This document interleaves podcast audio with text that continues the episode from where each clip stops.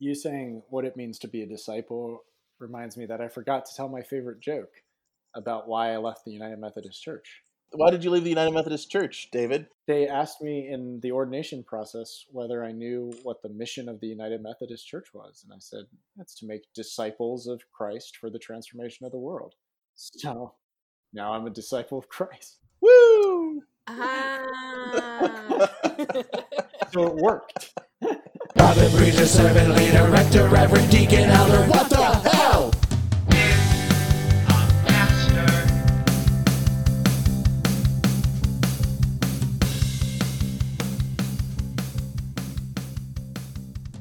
so I take it you didn't come up with a Minnesota idea and the two and a half hours away. No. Uh, the only thing I can think of is uh, uh, Joe, you can bash Moltmann and David can defend Moltmann. Oh, fun. Okay. Oh, yeah. Let's have a Moltmann off. Oh, I had no idea uh, that this was like, okay, great. I should have brushed up. I so let me start off by saying that like Jurgen Moltmann is a very smart man who's trying very hard, and I I don't hate him.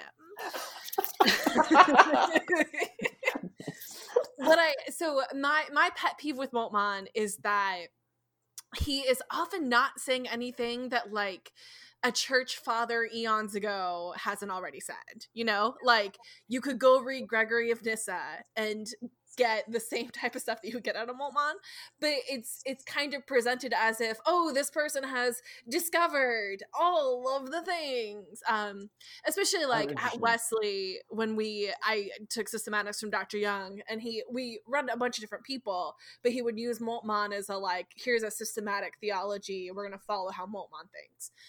Uh, which I don't know that everybody got that, that was the process because a lot of people just thought that Moltmann was systematic theology and and because Josiah Young sometimes doesn't fully explain his thought process to you, that's Like- we once watched a video of Mahalia Jackson singing uh, He's Got the Whole World in His Hand in Josiah Young's systematic theology class. And then at the end, Josiah Young was like, That's what I've been talking about this whole class. And I was like, I have not understood. I have failed to oh. understand what the topic of conversation has been. Great video. Yeah, guy did not make the connection between. and like who knows, right? Yeah. Like, every once in a while, yeah, Dr. Young would pull out something, and it would I would be like, "Why are we talking about this?" One time he was going to show Night and Fog. Did you ever see? It's uh so we watched it in our Bonhoeffer class because it's a it's a video of the Holocaust, not video, it's a movie of the Holocaust. It's a French documentary very shortly after the Holocaust. And they are um using a lot of very graphic and very emotionally dense footage. Uh, and it's got it's in French, so it's got like subtitles. So like not only are you feeling all the feelings, but you have to read. Oh, Um. And so anyway, we watched that in class, and we had these like reflection papers that we had to do. Um, and while Ian was writing his final paper in the library right before our last class, uh, I was writing my final reflection paper for this week because I just hadn't done it. Like they weren't really due whenever. Like it was just get them in, Because And so- Young doesn't really have believe in deadlines. which I love about him. yeah, to be yeah, yeah. Um, Yeah. but I for that week in class, I was like, honestly, I did the reading, like, and and I, in other places I've talked about like Bonhoeffer's ethics and what he said, but like all I can think of from that week is that movie, and that movie really fucked me up. So I don't have a I don't have a reflection for you, and like it's Dr. Young, I knew I could get away with it, so I put that in a paper, I sent it in. And then in systematics the next year, uh, he's like, "Well, you know, I used to show the the Night and Fog documentary, but Miss Schomwolf said that it really it, it effed her up, so we can't do it. And I was like, Dr. Young, you can just tell people that I cussed in a paper. so anyway, he's that kind of person. he deeply skewed. This is actually turning into more like Josiah Young than, than Moltmann, which is maybe better. But he uh, he once just totally skewered me in class. It was the end of a co-taught class, him and Sathi, and they were it was a MLK and Gandhi class, and Hmm. Dr. Young's giving this this sort of the sermon at the end of the class that it's like yeah, we, we need to get theology like out of the textbooks. It doesn't belong there. It belongs in the streets. That's where theology is really happening. And I, like the asshole I am, raised my hand and I was like, "So, Dr. Young, our credo is due for you next week. Does this mean I don't have to write it?" And he looked at me and said, "But Dave." Because he always called me Dave. but Dave, I was so looking forward to reading your thoughts about theology. It was brutal. So much. I just sort of like hid under the desk, you know. Should not have said anything. Because he's just this kind of grandfatherly person too. So when he just like shuts you down, you're like, I've ruined everything. What do I do? Yeah, Dr. Young, Yeah. man. Um, gosh, I- don't know that Ian has the Dr. Young story, other than the time that he came into our Bonhoeffer class, and he was like, "I didn't grade your paper. They're, they're coming. I just haven't finished them." Um, I was having some vodka while I was grading, and I, I fell asleep at the table and fell. I fell over and bruised a rib. He bruised a rib, but it's because he was drinking vodka while reading our paper. That is quite a fall. That is quite a fall. It must have been. so that's that's my other Josiah Young story. It's just that like our papers were that bad, we damaged a rib. Yeah, yeah. Uh, that's that's my Dr. Young story as well. Since we were Yeah. that was the class that was the class that we met in. It was oh, Aw. a Bonhoeffer, It's- uh, which Ian, the, the delightful person that he was, was taking. I think it the word she's looking for is asshole. you were taking it pass fail, right? Yes. Yeah. So did no readings, did did nothing the whole semester. Was just there and like contribute every once in a while. Wrote his final paper on uh, the poetry of Bonhoeffer and friendship. He wrote a paper on friendship for this class. And then Dr. Young's like, "Why didn't you submit this for a grade? I would have given you an A." yeah, Ian. Ian. Ian. I'm not even sorry. I graduated. Well, that's true. that's true. Ian's also the one who um, famously wrote a paper on how Jesus must be a sinner in order for sin to be redeemed. And that's a, the bold theological take that he continues to defend. Yeah, yeah. Josiah, uh, Dr. Young gave me an A on that paper. So nice. That's therefore, therefore, it's gospel truth. I don't think Kendall Soulen would have. I never had him, but that's the sense I I think I think Kendall Soulen would have seen it and come and hunt me down. Probably. It's just bold moves. So so why do you why do you like Moltmann? Since Yeah. apparently you were going to defend him. sure yeah so i mean you might you i might know less about gregory of nyssa than you do um you know might be part of it i, I you know i uh it, it might be absolutely right that he's not not saying anything particularly novel um i think that what i particularly appreciate about bonhoeffer is this sort of the working out of like what if Mol- Moltmann, right? really oh wait what did i say You said, Bonhoeffer, you said Bonhoeffer. which Oh, we're yeah. for What I too, but- particularly appreciate about Bonhoeffer is the thing where he was an anti-fascist. So, like, I like that. But uh, what I like about Moltmann is that um, uh, he this this real working out of like, what if uh, really at the center of our faith is this uh, this vulnerability of God and this God who cries out from God's own voice about God forsakenness and like then what does that mean? Like how is that not just like a powerful statement but a thing that actually works it itself out through then the whole kind of sinews of of a christian theology? And it has i think these really interesting um kind of impacts beyond even just like that sort of rethinking of atonement. Uh, for example in church of the the church and the power of the spirit he talks about how if we really believe that the church is in the power of the spirit so that the church is something that is brought about by the spirit then the church doesn't have to be jealous of other manifestations of the spirit that it sees right because Yeah.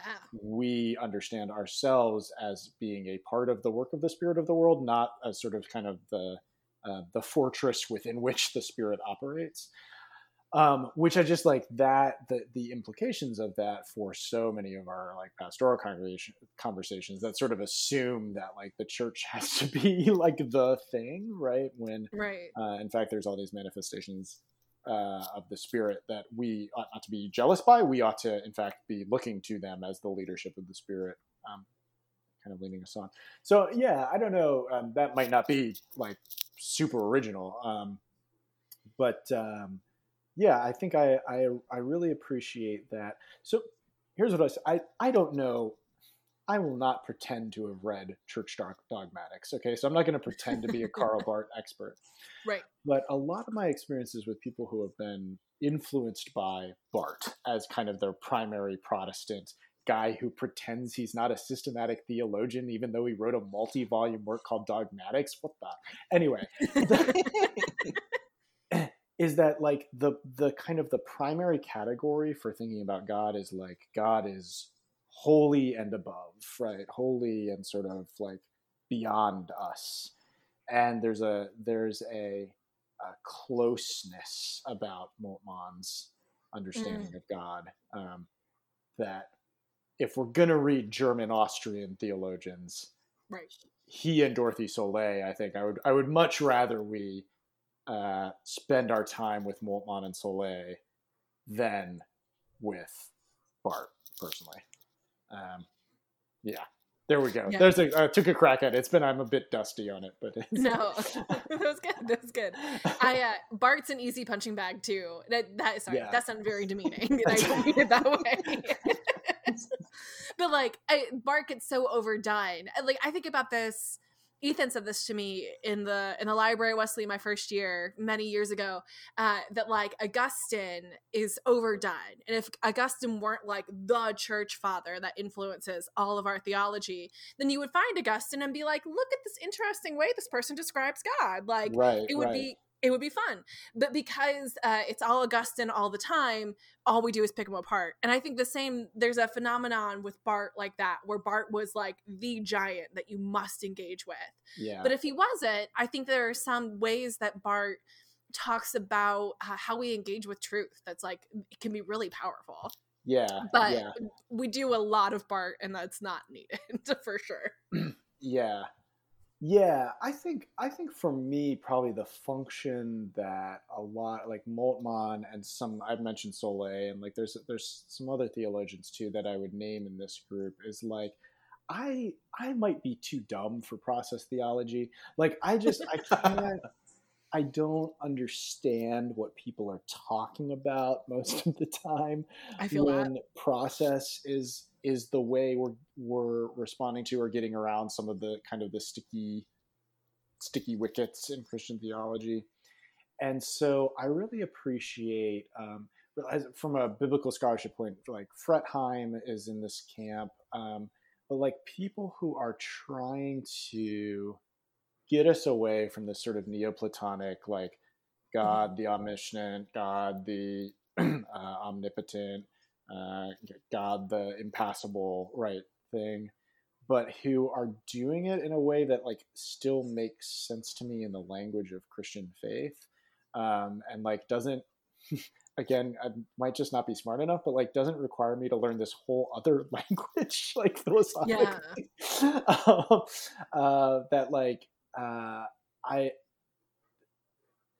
that that like uh, I'm not sure I ever understand it, and for sure, folks sitting in the, your average pew on a Sunday are are not gonna easily get their heads around that, right? So how do we how do we do the work within the um, how do we take the language that we know and make make it richer and deeper um, Barbara Brown Taylor, speaking of sin, like great mm-hmm. example. I think of this. I'm, these people are not necessarily like the same theologically, right? But like, right. I think I really, I am drawn to and find helpful that kind of work a lot. I guess I'd say.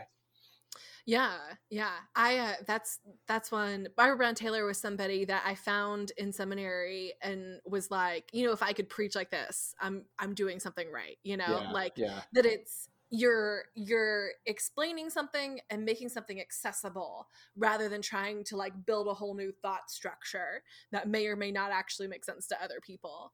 Um, and like I don't know that she would consider herself a theologian at all, but I like I found that very clarifying. Yeah. Um, which is it's just funny that it's like oh here's another like a little old white lady that i'm paying attention to but it's yeah it was like i can aspire to that. I'm never going to be a person who can make great strides in liberation theology no matter how much i respect it and like Yeah. want to live my life by it. But like this this i can do. I can I, that's a reasonable goal. Yeah, and I- I'll say that that's another thing I appreciate about both Moltmann and Sölle is one of the things that they were trying to work out is like what does it mean to be like a you know like a German guy right and encounter liberation theolo- theology because there's a mm-hmm. lot of white folk out there who want to appropriate liberation theology right they want to say like I am mm-hmm. a liberation theologian right and it's like you're you're not like Yeah. You're from Kansas. yeah. Because you grew up in the suburbs. Right. And, and I'm saying me. right? Like me. Right. And so so what what does it look like to to kind of faithfully to like read James Cone, right? And know that I am not that the congregation that I'm speaking to as a pastor isn't James Cone's context, right? And so um, I can't just, I mean, to a certain extent, or like if I can get my congregation to read Cross Crossing the Lynching Tree, that would be a huge victory. But it's probably we're probably not going to start there, right? That's probably not going to be. Um, the, but now I need to read it, right? I need to read it and pay attention to it and take it seriously and, and be convicted by it, right? But then then I've got a, a job to do, right? Uh, that's that's a different job than than Dr. Cone has to do. Um, which have you ever heard him speak when he was No. alive? No. i've seen like a video like one Okay. video Dr. James Cone, like his theology, scared the bejesus out of the right white church, but he he speaks with the prophetic voice of Kermit the Frog. Like his, Yes. Dr. Young made a comment as well of like, Yeah. his like voice is not what you think it's going to be. Like I heard I heard him speak and I was like, that is not what I expected. Dr. James Cone to sound like. That was a surprise. it's a it's the same thing with um everybody talks about uh, like the great speeches of Abraham Lincoln, but apparently had Yeah. like a really mousy voice. like it just wasn't. Anyway, that's my Yeah. second Abraham Lincoln story in two weeks. We're always, always thinking about Abraham Lincoln. Did I tell that story in the podcast? I've told Oh. it several times in real life. Ian and I were at a. This is unrelated to everything. Ian and I were at a wedding rehearsal dinner, and uh, somebody had been telling a story, and it got quiet all around. You know, like it does in conversations sometimes in spaces. Um, and the person was like, "Oh, it, it got quiet. I must have said something." And I was like, "Oh no, we're all just thinking of Abraham Lincoln." And like nobody laughed. they were all just like, "What?" And I was like, "Is?" And and I thought this was a universal thing that we all said to one another because like this is a universal thing in North Carolina. Uh, and everybody's like, nope, nope. And I was like, because we all lost a great president. Like, like, I just didn't know what to say. So anyway, there you go, everybody. Use it now. Make it make it common. if it gets quiet, we're thinking of Abraham Lincoln. Oh man. Okay, so I'm curious. Can you? This might not be fair, like off the top of your head, but like, do you have an example of like something Moltmann says or does that you're like, eh, like, Um. So I I have not read him since seminary. Um, right? Yeah, because because I didn't need to. Um, I so when I was at Edinburgh, we talked about him in our science and religion program because he does a lot of like eco theology and dealing with like how we care for the planet and all that kind of stuff. right, right. Um, and the way that he talks about creation, um, and how uh, like how we're supposed to care for creation, um, just reminds me of like the Cappadocians talking about the way that like God is in creation and all this kind Uh-huh, of stuff. Like right. it's um and and probably like the bee in my bonnet about it is that like I once read Moltmann and was like, oh, this is that I've discovered something new.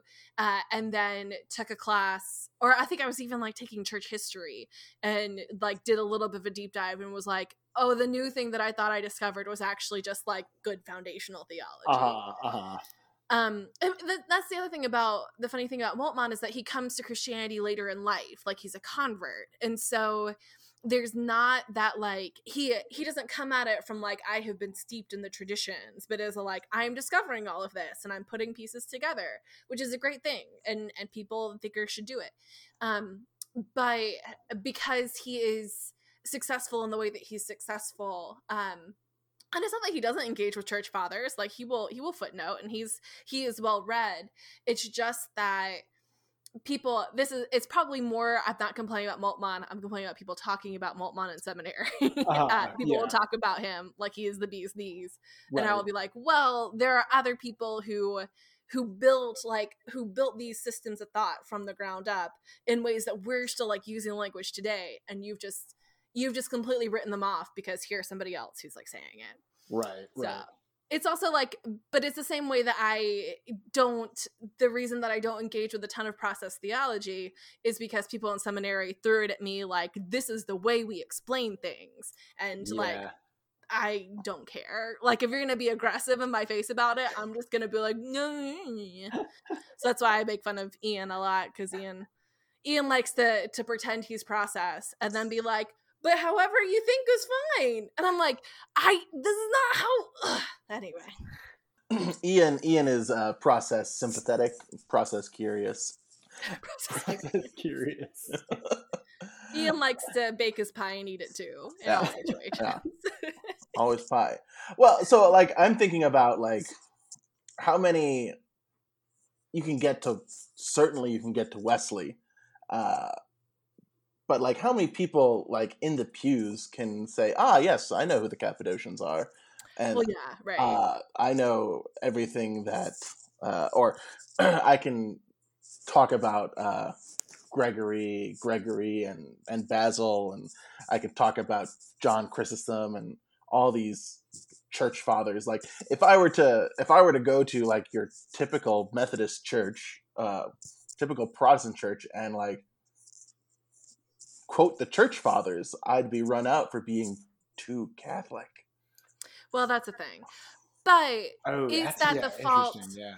is that the fault of the church fathers or is that a fault of the way that we have done no christian formation in education and teaching like that's the and that to to take that argument and apply it to Moltmann, Moltmann does this great thing of making God so vulnerable.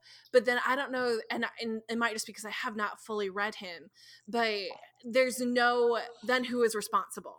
You know, like Moltmann is dealing with the horrors of the Holocaust, with everything in his own past. He's trying to like really reconcile the 20th century within himself. And and he does this this beautiful thing of talking about like the pain that god feels. But then there's not like where do we lay that responsibility?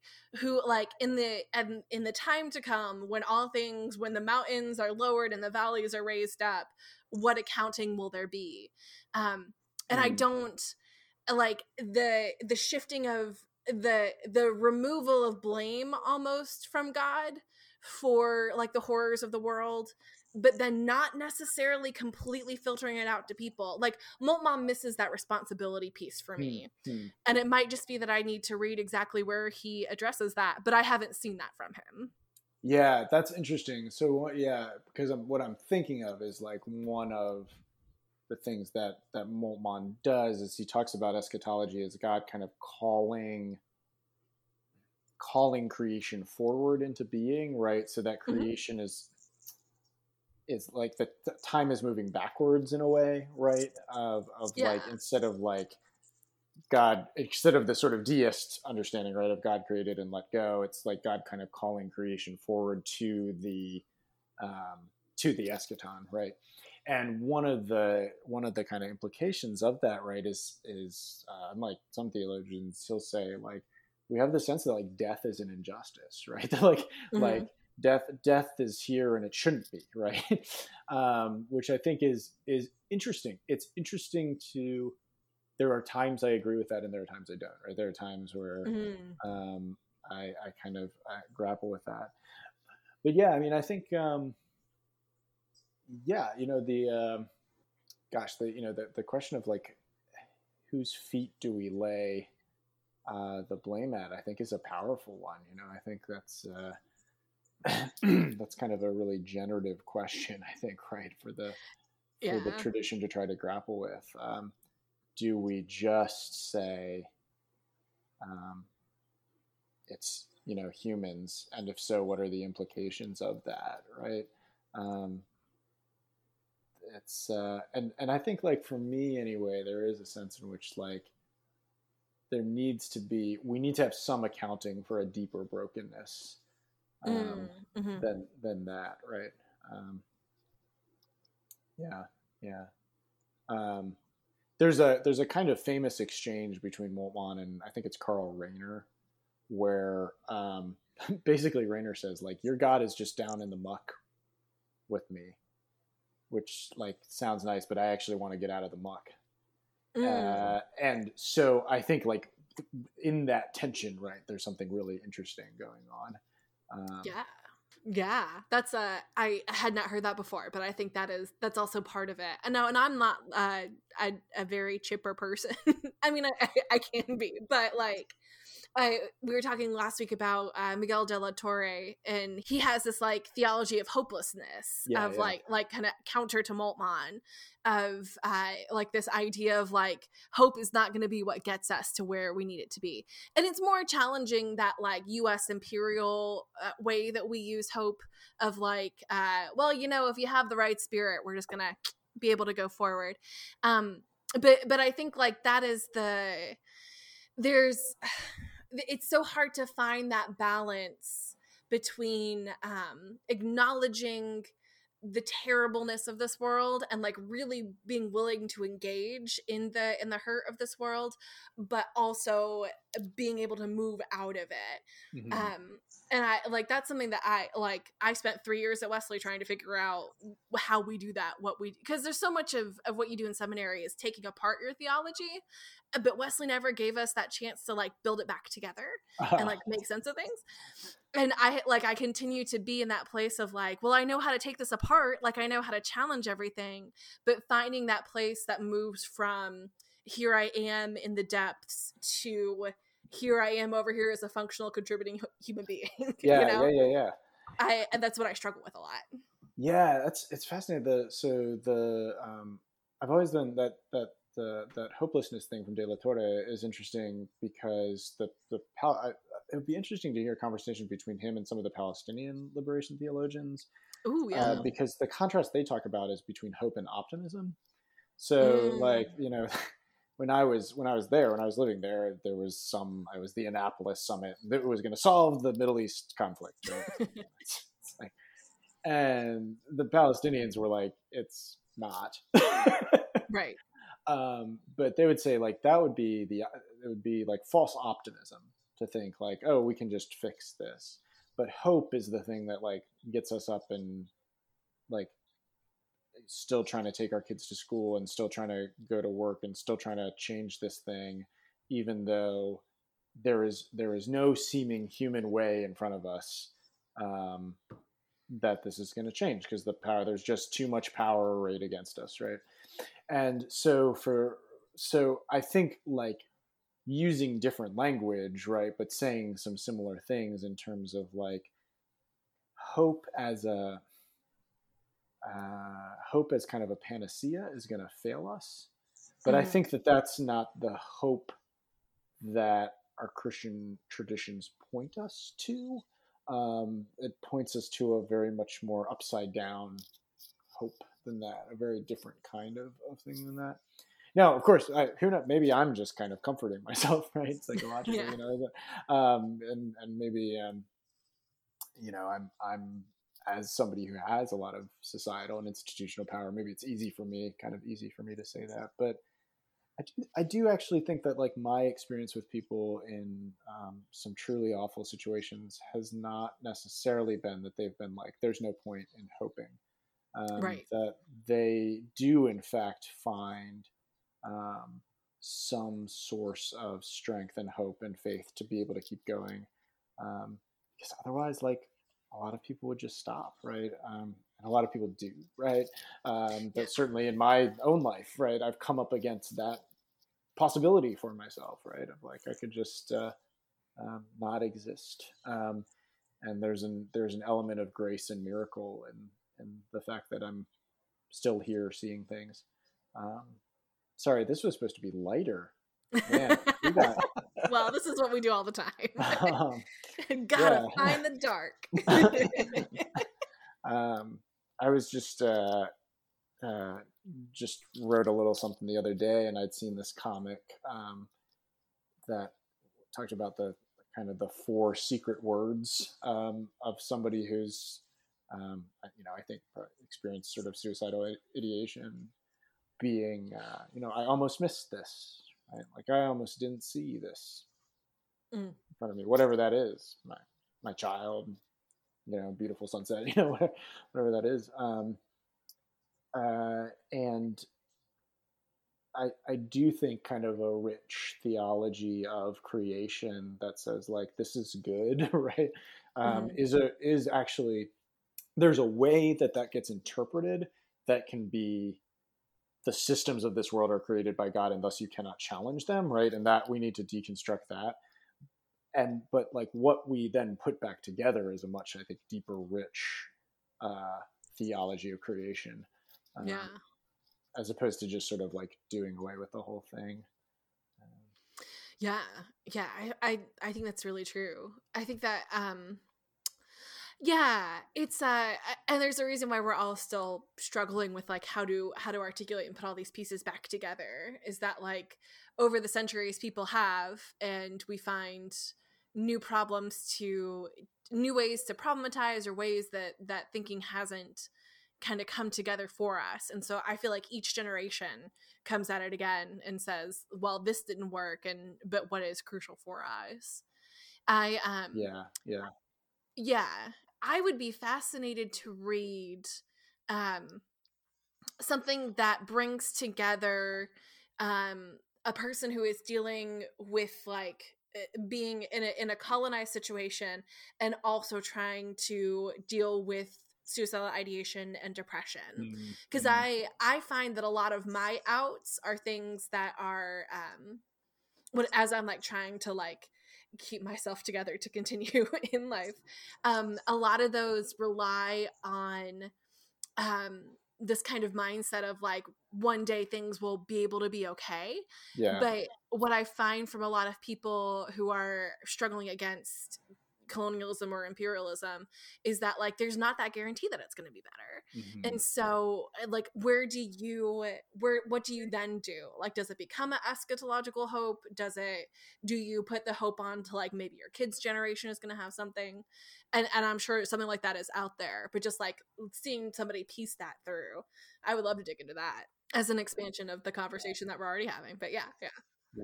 Right, yeah, yeah. I mean, you know, I, I think of uh, well, here we go. Now I'll cite a process theologian for you, and uh, we'll kind of come full circle. But um, you know, at least in the in the American context, um, Monica Coleman uh, is Mm. the theologian who's doing work at the intersection of womanist theology, process theology, and her own experience of. She also has bipolar disorder, um, and uh,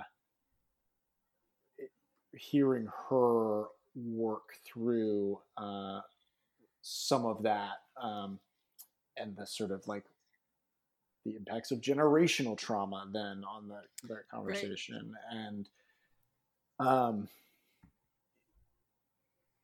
that i think i mean that's that's someone who i think of who's who's doing um some some of the work there. Um her book is bipolar faith?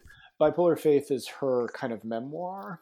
Um Okay. But she has a book called uh, making a way out of no way that's uh, okay her kind of more systematic theology um, work. Yeah, nice but yeah, no, I think that's right. I think that there's, uh, gosh, there's like layers and layers and layers here, right? Mhm. Um, I think what's interesting about the question is we have what we turn to in our biblical text is an example of a community that was in a colonized situation that was called into be that community was called into being by the eschatological hope and like right yeah. is constantly negotiating what it means to be that community uh, in the already not yet right right like in Right, that that yeah. that sense of like we are a community that exists as a community because we have hope in a thing that is not this thing right here, right?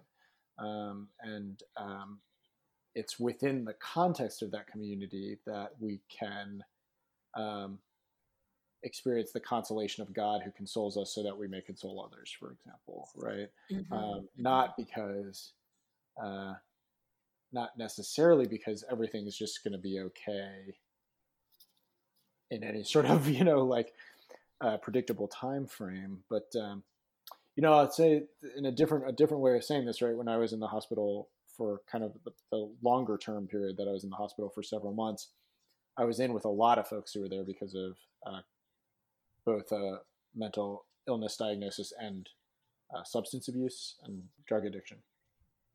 And they would say stuff like, you know, you don't have to you don't have to deal with this for your whole life. Like you just have to deal with it today.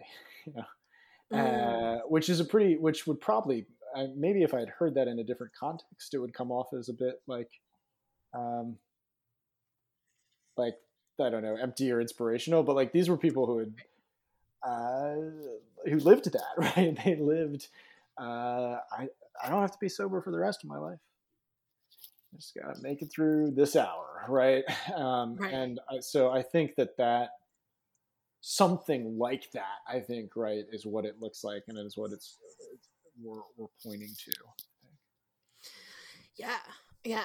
I find that to be really helpful as somebody who like most of my spirals happen because I'm thinking about the future and I Mhm. cannot even begin to think about the future a lot of the time. Um, being able to be like, you know, like this getting through this hour is enough, getting through this day is enough, and then we wake up tomorrow and we get through that day. Yeah, Yeah, yeah, it it does have the the feeling of like this could be embroidered on a pillow somewhere, but like when you Right. hear it with the actual situation, yeah. it's powerful. Well, this was a great conversation. We'll have to have you back when uh when we want to discuss Moltmann again. But uh Yeah. Ian, will you sign us off? Uh, yes, yes, friends. This has been a mini-sode of What the Hell's a Pastor. Uh, we are the dude John Westley and Jurgen Moltstan, and we will see you next time.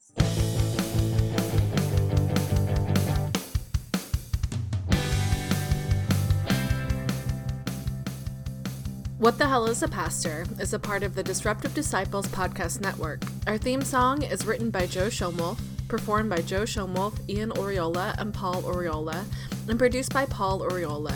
Email us at wtheckisapastor at gmail.com. Find us on Facebook at facebook.com slash disruptive disciples, on Twitter at wth wthisapastor, and on Patreon at patreon.com slash wthiap, where you can get access to Pillow Talk, signed cards, episode suggestions, and some other things. Thanks for listening. And remember, friends, Ethan owes me all the money in his wallet.